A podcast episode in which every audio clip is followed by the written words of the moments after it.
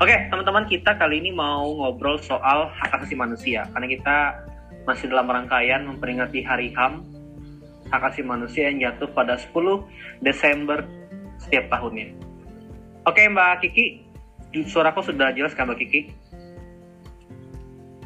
Halo? Sudah. Jelas. Nah, halo, oke. halo jelas banget. Oke, Mbak Kiki ini em, juga seorang advokat hukum. Profilnya bisa teman-teman ini ya simak lagi ya di episode selanjutnya. Jadi beliau juga seorang Episode sebelumnya dong, episode sebelumnya. Sebelum- Episode Sebelumnya. sebelumnya. Oke oke. Atau kunjungi Udah lama Instagram banget sih tapi itu apa pada Instagrammu mbak? Instagram Anastasia Kiki. Rara Ireng. Rara Oh, Ireng, Rara Rara Ireng. Ireng. Rara Ireng. Oke. Nah, oke Mbak Kiki mungkin boleh cerita nih ke teman-teman kenapa sih ada Hari HAM dan apa yang menjadi pesan penting di Hari HAM ini. Monggo Mbak Kiki. Oke, ini kenapa ada Hari Hak Asasi Manusia? Karena memang kemudian eh, ini sebenarnya buat penanda eh, kalau eh, dulu tuh ada satu peristiwa gitu eh, bahwa kemudian negara-negara di seluruh dunia menyepakati eh, mem- mempunyai komitmen sebenarnya soal komitmen ya karena ini komitmen secara moral eh, untuk kemudian mengikatkan dirinya uh, pada hak asasi manusia. Uh, sebetulnya apa namanya kita kan percaya ya namanya negara itu punya kuasanya sendiri-sendiri gitu. Zaman dulu banget gitu bahkan kemudian kekuasaan itu penuh gitu ada di negara. Nah lalu sejak kemudian mereka ini menyerahkan uh, dirinya gitu pada uh, satu uh, apa namanya deklarasi bersama seperti itu Hmm. maka kemudian eh, mereka ingin me- ingin mengurangi gitu ya powernya gitu untuk kemudian itu untuk kemudian dialihkan jadi eh, se- sebentuk pengakuan terhadap eh, hak asasi buat warga negaranya seperti itu awalnya. Nah, Magna Carta itu mbak ya? Oh itu udah udah udah 1912 jauh banget Oh, ini. sebelumnya apa lagi? eh, deklarasi universal hak asasi manusia ini memang kemudian eh, di- diselenggarakan oleh PBB pada tanggal 10 Desember 48. 8 ya, Jadi ini 48. komitmen, ya, soft komitmen untuk negara-negara yang menundukkan diri dalam deklarasi ini untuk dia mau menghormati, kemudian eh, apa namanya memajukan, melindungi, memenuhi hak asasi manusia Eh, dan eh, ini perlu lanjutan gitu karena namanya juga soft komitmen ya. Lalu kemudian lahirlah konvensi, dua konvensi besar, konvensi hak sipil politik dan konvensi hak-hak ekonomi sosial budaya. Setelahnya itu, tapi memang tonggak monumennya adalah pada Deklarasi Universal Hak Asasi Manusia yang diselenggarakan di 10 Desember 1948 itu tadi. Jadi mereka negara-negara ini berjanji untuk mencapai kemajuan negara-negara anggota PBB ya khususnya berjanji untuk mencapai kemajuan dalam penghargaan dan penghormatan umum terhadap hak asasi manusia. Eh, mereka kemudian menghargai kebebasan-kebebasan yang asasi, kemudian eh, mau melindungi dan tadi memenuhi hak asasi warga negaranya. Itu sih eh, apa namanya kenapa kemudian tanggal 10 Desember itu diperingati karena waktu itu memang ada satu deklarasi hak asasi manusia universal hak asasi manusia. Itu di Mbak, eh, kan HAM itu kan hak yang melekat ya, bener ya? Bener kan? Kalau nggak salah. Nah, kalau hak, hak yang melekat, apakah perlu diatur sedemikian rupa sampai dibentuk namanya sebuah deklarasi universal gitu? Itu apa maksudnya? Eh, fungsinya tuh monumen apa namanya monumental seperti itu tuh fungsinya tuh apa biar apa bikin deklarasi? Oke, kenyataannya memang gitu. Kenyataannya kenapa kemudian kita butuh eh, apa namanya satu deklarasi gitu ya? Kenapa negara-negara itu Hmm. kemudian membutuhkan satu deklarasi padahal sebenarnya hak asasi manusia itu melekat pada diri manusia karena Hmm. memang negara itu umumnya mempunyai potensi untuk menindas orang secara meluas dan sistematis. Ya dong, dia punya Oh. kekuasaan. Kekuasaan itu diwujudkan dengan misalnya membentuk pemerintahan, mereka punya army, mereka punya eh, apa namanya tentara bersenjata, tentara yang kemudian mereka bersenjata bisa melakukan eh, apa namanya pemaksaan atas atas dasar kemudian kekuasaan negara itu. Lalu kemudian memang ada hanya ada mekanisme kontrol yang terbatas terhadap negara dalam bagaimana ia memperlakukan warganya. Salah satunya ya dengan hak asasi manusia itu. Itu. Jadi memang makanya butuh banget yang namanya hak asasi manusia ini dideklarasikan atau kemudian negara itu dipaksa gitu istilahnya dalam tanda kutip ya. Uh, baik di dalam konstitusinya supaya kemudian kekuasaannya nggak meluas gitu. Kekuasaannya nggak nggak sangat powerful sehingga warga negaranya nggak punya hak apa-apa gitu.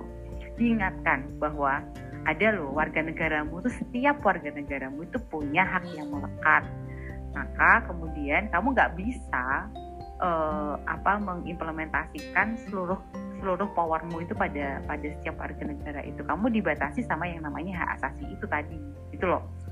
Oh. uh, ini hak asasi manusia ini memang uh, apa namanya mekanisme kontrol yang terbatas terhadap negara dan bagi untuk kemudian dia sadar harus memperlakukan warganya seperti apa. Kayak gitu sih intinya. Berarti itu apa namanya uh, apakah bisa dibilang sebagai cikal bakal lahirnya peraturan-peraturan lain? Misalkan di di satu negara gitu. Kalau negara kita kan undang-undang nomor 39 tahun 99 nah itu kan apakah tonggaknya itu dari yeah. universal apa deklarasi universal itu berarti ya? Jauh sebelum itu sebenarnya uh, kalau di negara kita contohnya ya uh, itu nggak di Undang-Undang 39 ya sebenarnya di dalam Undang-Undang Dasar 45 terus sudah diakui ya gitu jadi uh, dulu ya hmm. waktu kemudian pembentukan uh, Undang-Undang Dasar 45 itu sempat kan negarawan kita itu uh, berdebat tentang ini gitu waktu lagi hot-hotnya gitu ya kan kita deklarasi universal uh, apa namanya asasi manusia di 48 kan ya tahun 48 sekitar tahun 45 itu sebenarnya udah ada isu itu kencang uh, apa namanya mengalir uh, terutama kemudian sejak uh, Amerika lalu uh, mulai apa namanya opera tentang tentang hak asasi manusia ini untuk hak atas atas memilih kalau nggak salah. Nah di beberapa negara itu lalu kemudian melihat bahwa uh, hak asasi manusia ini sendiri tuh penting untuk kemudian dituangkan di dalam konstitusi. Kenapa? Supaya tadi negara tidak terlalu powerful. Uh, kalian pernah pernah dengar satu uh, quote gitu ya, yang kemudian di uh, apa namanya dicetuskan oleh uh, Lord Acton, pernah nggak? Hmm yang apa nih? Oh, power tends to corrupt. Ya, absolute power, power tends, tends to corrupt. Uh, iya, ya, pernah, pernah.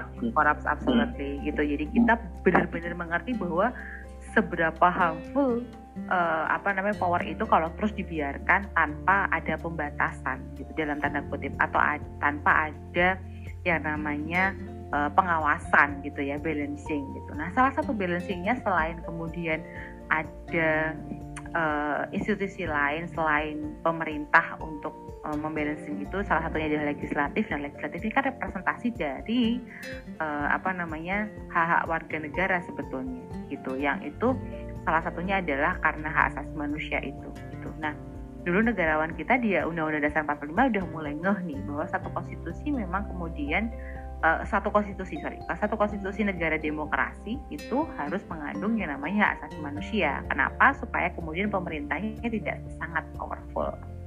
Gitu. Uh, ada ada ada hal-hal yang kemudian harus diingat negara dalam hal ini. Tidak bisa memperlakukan warga negaranya seenaknya. Justru dia harus me menjalankan fungsi dan kewajibannya untuk tadi melindungi, menghargai, menghormati, memenuhi gitu ya hak hak warga negaranya dengan hak asasi manusia itu itu. Lalu kemudian uh, apa namanya muncullah tercetuslah bahwa asasi manusia ini nggak lagi kemudian penting dideklarasikan hanya sebagai satu komitmen moral tapi kemudian warga-warga uh, negara-negara ini sepakat bahwa ini harus dituangkan dalam satu bentuk kesepakatan yang lebih mengikat. Kesepakatan hmm. yang uh, lebih punya kekuatan hukum seperti itu kekuatan yurisdiksi maka kemudian uh, turunan dari konvenan uh, apa namanya uh, turunan dari deklarasi universal hak asasi manusia adalah lahirnya dua dua konvenan. Itu ada konvenan hak sipil politik dan konvenan um, apa hak, hak ekonomi sosial budaya yang itu mengatur secara lebih rigid mengikat negara uh, lebih punya komitmen secara hukum untuk memenuhi hak hak warga negara. Gitu kira-kira. Oke. Okay. oke okay, mbak tadi kan uh, HAM harus masuk sebagai di konstitusi untuk bisa meredakan ya mengurangi kekuatan powerful negara. Indonesia sendiri kan sudah sudah ada hukumnya.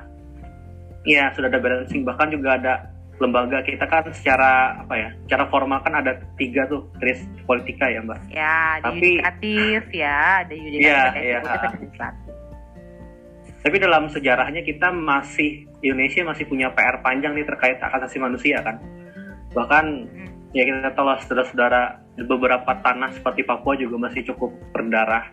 Masih ada peristiwa aksi kamisan yang masih belum terjawab sejak 2007 bahkan kalau kita tarik lagi ke belakang kayak 98 65 itu gimana mbak kira-kira melihat? Kita sudah sudah ada konstitusinya sudah ada lembaga yang membantu menyimbangkan eksekutif tapi masih ada tantangan buat uh, mengadilkan lagi nih asasi manusia ya ya itu tadi yang namanya sistemnya aja nggak cukup. Ada strukturnya juga nggak cukup tapi bahwa kemudian memang harus ada uh, effort ya kita buat mengingat bahwa uh, negara ini pernah melakukan sejarah uh, sejarah sejarah kemudian uh, menorehkan bahwa negara ini pernah memperlakukan warga negaranya sedemikian tidak terhormatnya gitu ya melanggar hak asasi manusia warga negara sedemikian rupa uh, beberapa yang di kamu sebutkan tadi adalah contoh-contoh di mana kemudian negara betul-betul memanfaatkan kekuasaannya bahkan abuse gitu ya uh, terhadap power yang dia punya gitu.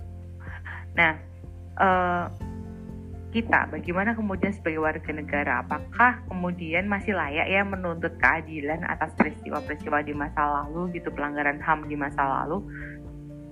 Kalau aku sih ya iya gitu. Karena memang uh, ini sebagai pengingat bahwa uh, tidak semudah itu loh negara untuk bisa kamu melanggar uh, hak asasi manusia warga negaranya gitu. Ada pertanggungjawaban yang kemudian harus dilakukan. Uh, negara itu kan representasi contoh dari contoh bagaimana berperilaku gitu kan. Artinya uh, pernah ada satu uh, dalam satu apa namanya kalau dicontohnya di hukum pidana misalnya negara itu contoh yang yang baik untuk warga negaranya supaya dia tahu mana yang baik dan mana yang benar gitu. Uh, jadi kalau kemudian negara tidak melakukan uh, upaya-upaya uh, peradilan gitu misalnya terhadap pelanggaran uh, pelanggaran HAM di masa lalu ya itu nggak nggak fair gitu nggak fair. Dan itu akan jadi presiden buruk. Lalu kemudian kalau banyak kriminal, kriminal di negara ini lalu kemudian banyak uh, kasus-kasus pelanggaran HAM yang tadi disebutkan di antara di Papua dan lain sebagainya itu memang kemudian uh, jadi jadi gambaran jadi jadi jadi satu uh, apa namanya apa ya fenomena bahwa kemudian negara memang dia belum cukup serius gitu untuk untuk mau menjamin hak-hak warga negaranya gitu. Apakah itu perlu dituntut? Jawabannya iya. Supaya kemudian ada pembelajaran, jangan sampai terulang lagi gitu. Ini uh, warga negara butuh uh, warga negara satu negara butuh keadilan, butuh satu bukti bahwa uh, negara nggak hanya punya kekuasaan aja, tapi di lain di lain sisi dia harus bertanggung jawab terhadap apa yang dilakukan uh, melalui uh, pemerintahnya, melalui tentaranya waktu itu, gitu. Mbak, uh, kenapa sih kalau kita ngomongin HAM itu bawaannya serius ya? Padahal padahal negara itu nggak pernah serius ngurusi HAM kan? Iya kan? Iya iya iya. Ya. Kalau aku aku ngobrol sama teman-teman itu kalau udah nyinggung HAM itu bawaannya itu sepaneng gitu, ya kan? Maksudnya? Enggak, aku santai nih ya. Oh iya, oh iya. Oh ini kita santai ya? Aku santai banget kan. santai banget. eh, tapi Mbak, uh, banyak orang itu. Mbak, tapi namanya namanya HAM itu kan orang kayak agak-agak ragu untuk ngomongnya orang nggak ragu ngomongin HAM ya. Misalkan kita ngomongin HAM actual deh soal Papua gitu. Uh, itu kan antara banyak orang yang tetap gampang antara dilanggar atau enggak gitu kan? Ini beneran dilanggar atau enggak? Itu kan ada orang yang gampang di situ kan. Di satu sisi uh, ada pembangunan tapi di satu sisi ada peristiwa-peristiwa penembakan gitu. Sampai pada titik orang mengalami kasus HAM orang nggak akan sadar HAM itu penting gitu kan? Sebenarnya gimana sih meng- mengajak orang-orang itu ya buat teman-teman yang selama ini memang merasa eh, HAM itu tidak hak asasi manusia kita tuh tidak terancam gitu tapi mereka tuh jadi sadar bahwa hak asasi manusia di saat ini kondisinya tuh cukup mengkhawatirkan gitu gimana cara cara mempersuasi gimana? pemikiran gitu sebenarnya pelanggaran HAM itu nggak usah dicari yang jauh-jauh harus dari masa lalu atau harus di Papua atau harus di Ah, Aceh ah, gitu ah, ya. apa tapi tuh? bahwa di sekitar kita tuh tiap hari ada kalau pelanggaran HAM gitu Mm, kalau kemudian masih ada dis- diskriminasi untuk pengurusan pengurusan syarat-syarat administratif misalnya itu ada pelanggaran HAM mm, Eh, apa namanya kalau kemudian masih ada sekarang yang kelaparan stunting gitu di dekat di dekat teman-teman atau misalnya sekarang yang barusan ya ada ada Semeru meletus lalu kemudian eh, warga di sana tidak mendapatkan hak-haknya untuk eh, bantuan eh, dan kebutuhannya terpenuhi yaitu pelanggaran HAM sebenarnya oh Kalau itu juga ada- termasuk ya Eh, apa namanya Hmm. Iya, dan itu itu Hmm. masuk setiap sendi kehidupan sebetulnya. Kita hidup Hmm. dengan eh, fenomena-fenomena itu setiap hari gitu. Kalau misalnya Daniel harus hari Sabtu Minggu tetap kerja tapi nggak dibayar lemburnya itu pelanggaran HAM gitu. Oh. Gitu ya. Lalu kemudian kalau Dino dibayar tidak sesuai dengan UMP ya itu pelanggaran HAM. Gitu. Mm. Kalau sampai hari ini masih jomblo itu pelanggaran HAM. Oh, bukan, bukan. Itu enggak. Oh, ah, ah, ini ini pelanggaran HAM ini. Ini pelanggaran HAM ini. itu itu kapasitas itu kapasitas Oh, diri ya kan ya. Oh, kapasitas diri. Enggak biar kamu bisa tegang. Biar kamu Ayo kita tegang dua- ngomongnya. 2022 kita Tapi- buktikan nih. Oh iya, kita harus buktikan loh ya ke aku ya. Kita aku besok Siap, kalau siap. misalnya diundang lagi di podcast kalian, kalian udah harus bilang, "Mbak, aku udah punya pacar" gitu. Berat ya syaratnya ya. Lama ya jedanya biar berarti. ya? balance tuh, ya, biar hidupnya balance tadi gitu loh ya. Ampun penting banget tuh balance gitu. Jadi memang eh, balik lagi ke HAM adalah bahwa eh, nggak usah jauh-jauh gitu. Kita tiap hari menemukan pelanggaran HAM. Kalau misalnya kemudian ada satu eh, peristiwa kriminal dan orang yang melaporkan dikriminalkan lagi itu pelanggaran HAM sebenarnya. Kenapa kemudian nggak negara nggak lebih dahulu men- me- me- apa namanya istilahnya mengusut tuntas kasus tersebut gitu baru kemudian mengkriminalisasi misalnya kayak gitu gitu. itu dilihat secara objektif misalnya kayak gitu nggak ya kalau itu belum terjadi di negara kita itu masih pelanggaran ham kalau masih ada mafia peradilan ya masih ada pelanggaran ham kalau misalnya ada eh, apa namanya orang miskin nggak bisa sekolah ya itu pelanggaran ham gitu. Dan itu dekat banget sama peristiwa kita sehari-hari gitu. Hmm. eh, untuk mengkampanyekan nggak usah dengan bahasa yang sangat eh, apa namanya tinggi sehingga orang merasa ini kok jauh dari aku ya nggak relate sama aku ya? Enggak pelanggaran ham itu relate banget sama kita terjadi setiap hari di sekitar kita. Bahkan mungkin kita juga mengalami Hmm. jadi kampanyenya mulai dari hal-hal yang kayak gitu deh gitu. Jadi kalau ngomongin ham bukan sesuatu yang awang bukan sesuatu yang jauh bukan sesuatu Hmm. di Papua atau di Aceh sana bukan sesuatu yang berasal dari masa lalu. Sampai sekarang pun kita masih menemui adanya pelanggaran ham. Dan itu bisa dikampanyekan lewat ya daily life ya gitu. Jadi itu bisa bisa dikampanyekan Sekarang ini kan eh, oke di satu sisi eh, HAM memang bisa kita kampanyekan ke banyak orang, Mbak. Semua level usia eh, semua apa namanya kelompok masyarakat gitu. Tapi di satu sisi ada berbagai apa ada banyak di sana pegiat-pegiat HAM yang justru dalam ancaman, ya kan? Kita tahu kayak jurnalis tiba-tiba diketuk pintunya jam 2 pagi, di- terus dipaksa suruh take down beritanya, ya kan? Terus ada ada aktivis Iya, iya, iya. aktivis HAM yang harus eh, apa namanya dalam tanda kutip kabur untuk di- tidak bisa ditangkap gitu ya agar nggak ditangkap sama kepolisian ya kan ada pokoknya macam-macam ada ada pejuang tanah yang dibunuh gitu kan yang kasusnya nggak jelas sampai sekarang itu kan di satu sisi eh, orang kena kampanye HAM ya kan jadi paham terhadap HAM tapi di satu sisi melihat orang-orang apa namanya ngomong soal HAM perjuangan HAM eh, dalam tanda kutip mereka eh, mati dengan cara yang tidak seharusnya gitu. Nah ini apa yang sebenarnya sedang terjadi sih? Apakah memang secara secara sistematis negara ini tidak anti gitu? Negara ini apakah anti terhadap HAM? Sebelum aku menjawab pertanyaan ya namanya setiap pelanggaran HAM itu pasti dilakukan secara sistematis kok gitu. Ah. Itu pasti ada ada unsur itu. Jadi negara itu memang melanggar hak asasi seseorang uh, atau sekelompok orang itu bisa dengan tindakannya atau violence by action gitu dengan tadi ngancem lalu kemudian uh, dengan memaksakan sesuatu kepada neg warga negaranya atau misalnya dengan pembiaran. Harusnya dia melakukan sesuatu tapi dia tidak melakukan sesuatu. Misal ada kerusuhan yang waktu itu dialami oleh uh, sekelompok orang Ahmadiyah misalnya uh, mereka mereka sampai dibunuh dan lain sebagainya. Itu ada polisi di situ tapi misalnya dia diam aja itu pembiaran namanya. Itu violence by omission lalu kemudian yang ketiga adalah memperlakukan hukum atau perundang-undangan dan sistem peradilan yang membatasi dan melanggar maupun bertentangan dengan prinsip HAM itu adalah violence by judicial kalau tiga hal jadi violence by action, violence by omission, violence by judicial terjadi, ya itu sudah merupakan pelanggaran HAM namanya. Kayak gitu.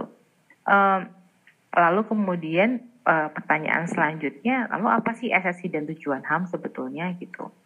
Uh, ini esensi dan tujuan HAM ini adalah merumuskan standar minimum dalam mengukur bagaimana negara seharusnya berperilaku terhadap warga negaranya. Artinya kalau ada seorang yang sedang berjuang memperjuangkan haknya lalu kemudian dia diintimidasi, didiskriminasi, yaitu uh, apa namanya bukan perilaku yang seharusnya yang dilakukan oleh negara terhadap warga negaranya gitu. Nah, HAM masuk di situ.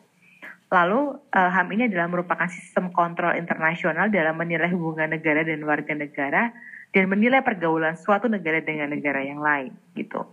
Ini satu satu indikator yang cukup valid itu untuk mengukur apakah kemudian cukup civilized uh, satu negara memperlakukan warga negaranya atau kemudian cukup layakkah suatu negara ini berinteraksi dengan negara yang lain gitu gitu lalu kemudian yang ketiga adalah menciptakan kebebasan bagi warga negara dan kewajiban di satu sisi uh, di, di warga negaranya kenapa eh di satu sisi kewajiban bagi negaranya kenapa memang karena tadi kekuasaan negara itu kalau nggak di kalau nggak dibatasi ya kita sama sekali nggak bisa gerak gitu. Segampang itu misalnya mereka menerbitkan peraturan misalnya nggak boleh uh, apa namanya keluar setelah jam 8 malam gitu. Yang akan ada warga negara yang keluar. Padahal di satu sisi adalah itu satu bentuk pengekangan gitu.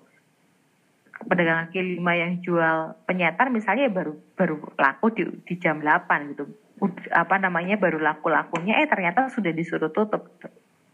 Misalnya hal-hal yang seperti itu itu kan uh, apa namanya uh, esensi dan tujuan HAM itu untuk kemudian meletakkan uh, dasar hak warga negaranya supaya kemudian itu jadi memunculkan uh, kewajiban atau penghormatan atau pemenuhan hak asasi manusia dari hak dari dari negara terhadap warga negaranya.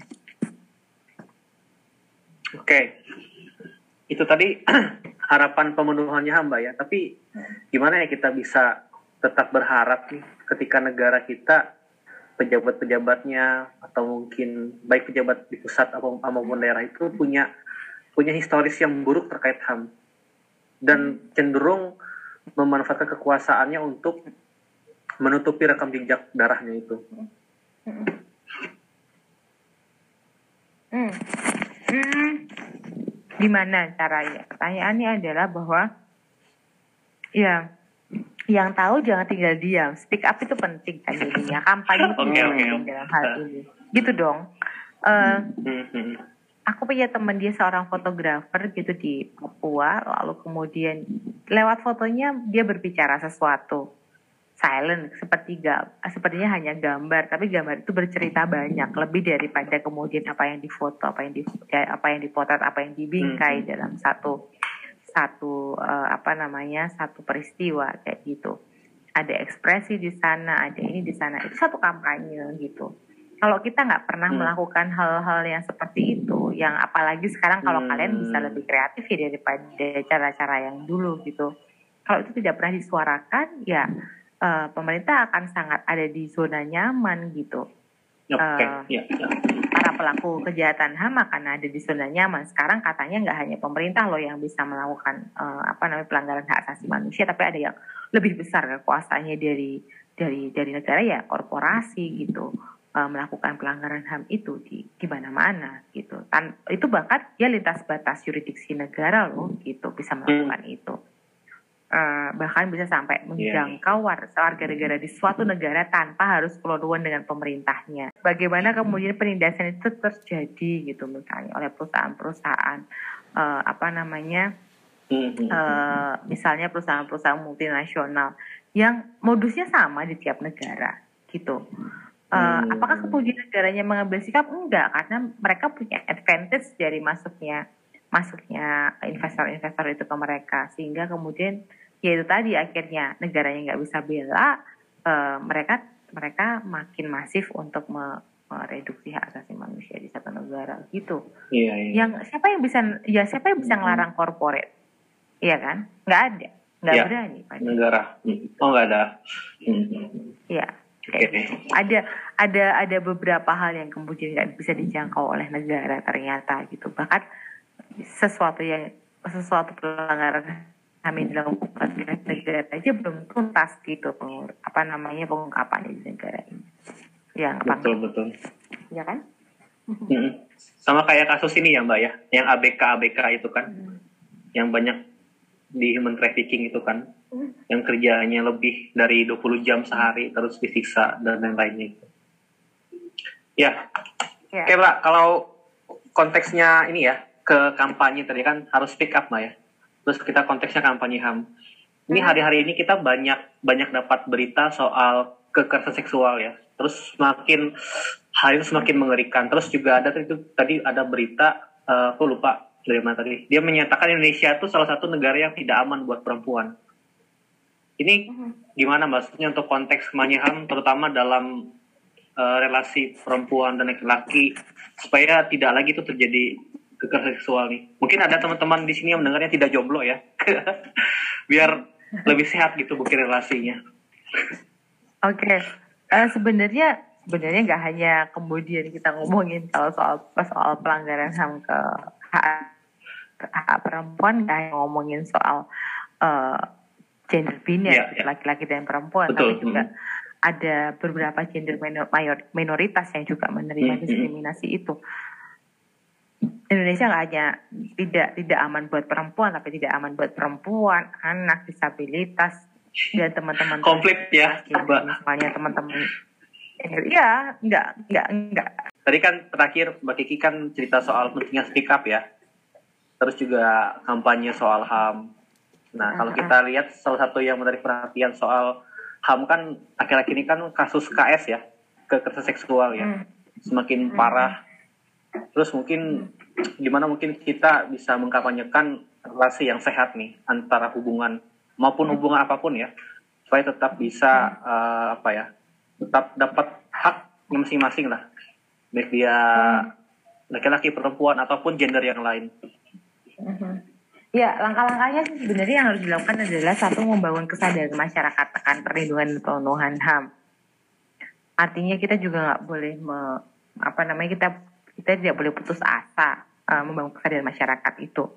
Uh, salah satu hal yang paling paling efektif itu kan selain kemudian kita menuntut bahwa aturannya cukup adil, strukturnya atau aparat pemerintahnya bisa aparat penegak hukumnya bisa cukup adil kan kita harus membangun kesadaran itu dalam konteks kita membangun budaya di masyarakat hukum di masyarakat yang dia tidak mentolerir kasus kekerasan. Yang kedua selain selain uh, apa namanya itu adalah eh, tidak tidak berhenti untuk menyerukan perlindungan pemenuhan HAM bagi masyarakat gitu.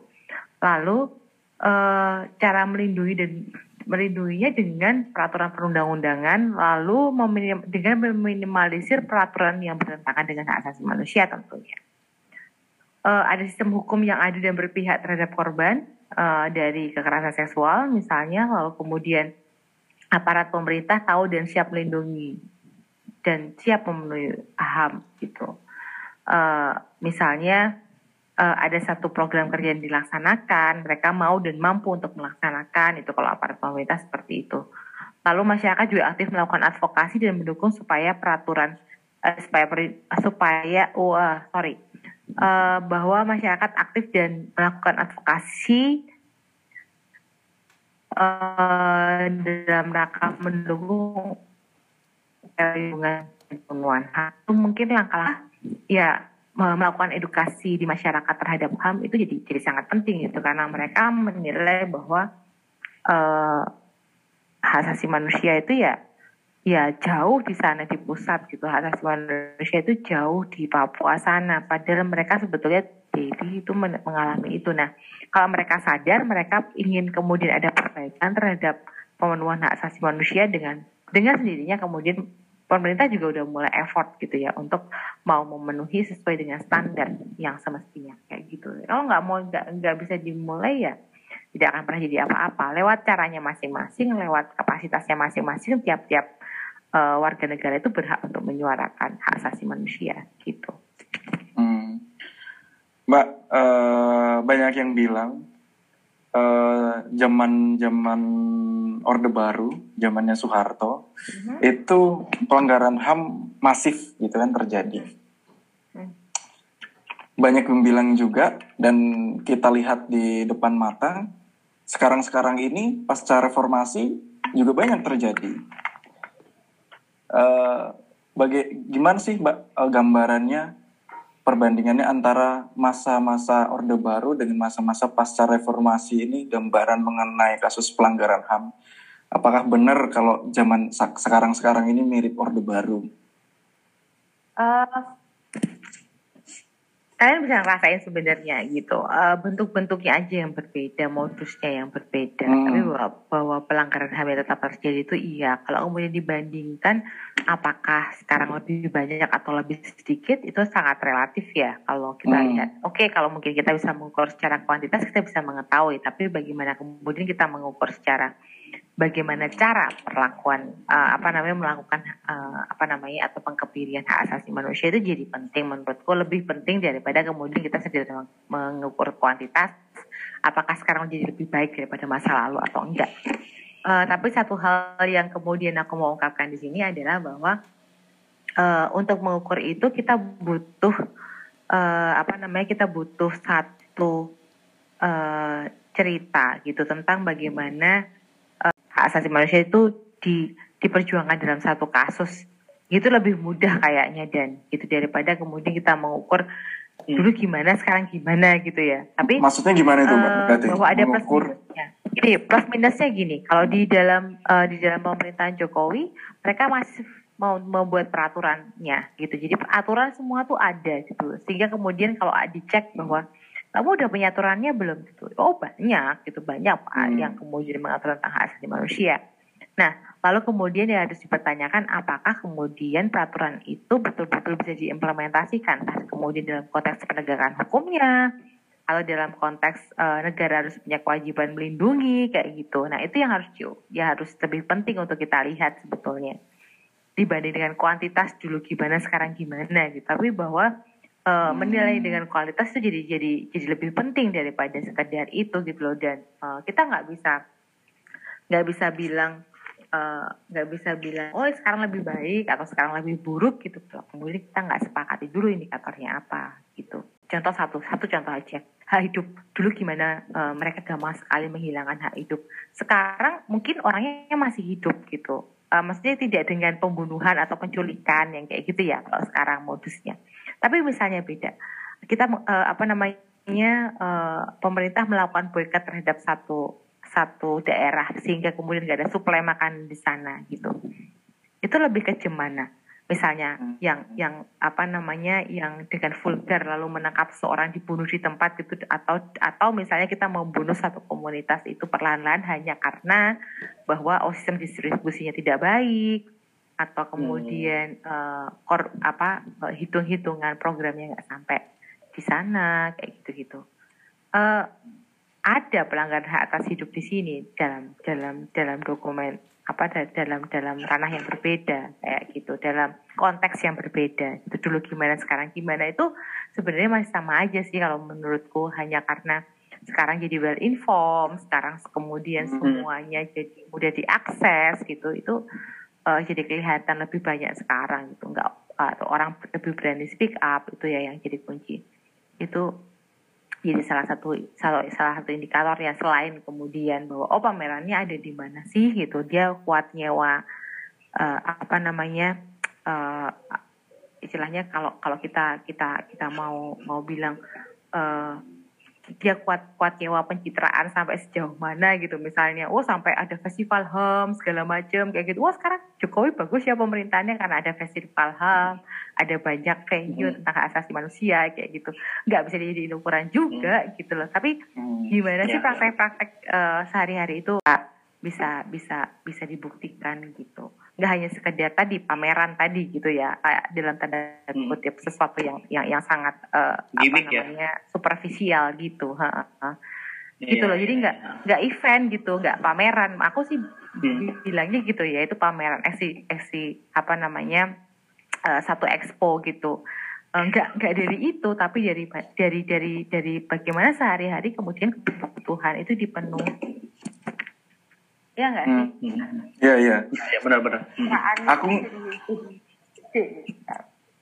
aku aku nggak highlight soal tadi apa orang sekarang well informed nggak nggak kayak dulu gitu kan ya kan aku pengen memperjelas itu mbak gimana kekuatan orang eh, orang-orang atau people power dalam mendesak uh, negara memenuhi hak asasi manusia kalau sekarang Mbak bisa gambarkan dikit nggak gimana hmm. sekarang bagusnya people power itu?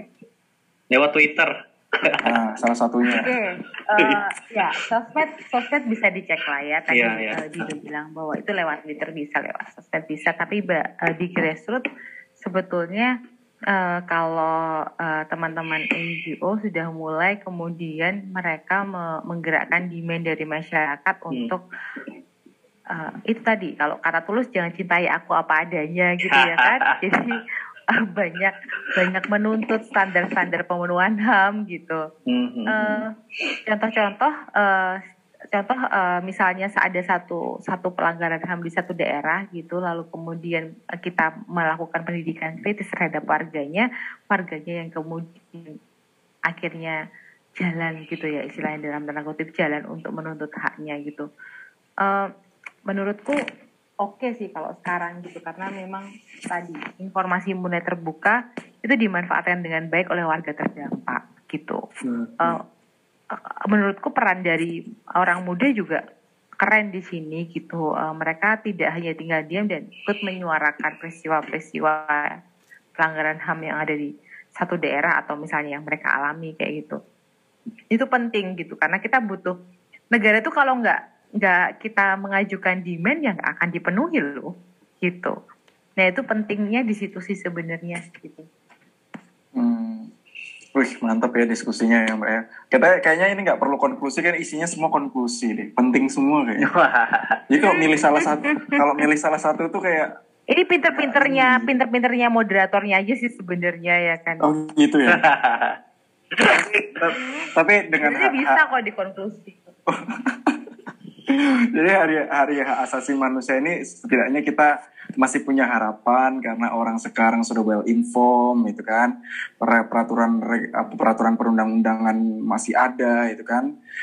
Tergantung bagaimana sistem dalam hal ini negara itu mau menggunakan kekuasaannya atau enggak dan bagaimana masyarakat hmm. mau mendayagunakan pengetahuannya atau enggak. Itu kan. Hmm karena pelanggaran HAM ya. tetap tetap terjadi bahkan masif ya kan? Hmm. tergantung tergantung dari siapa dulu nih apa yang akan memulai dan kuat-kuatan untuk untuk apa membela hak asasi manusia. Gitu konklusinya? Yap yap. Oke okay, keren banget itu. Sudah sudah kayak uh, apa namanya kampanye seorang presiden gitu ya. Luar biasa 2024 lah ya 2024 2024 oke okay. Nah, boleh boleh. Tim sukses. Aku nyoblos kamu pasti. Oh, tim sukses nih, sukses. Terima kasih Mbak Gigi udah mampir lagi. Semoga okay, kita nanti Mbak ngobrol-ngobrol lagi. Yuk. Selamat Hari ya. Hak Asasi Manusia, ya, ya. teman-teman untuk ya, ya. teman-teman semua. Terutama untuk pegiat HAM dan masyarakat yang masih memperjuangkan hak asasi manusianya. Betul. Terima kasih. Sampai jumpa di lain kesempatan.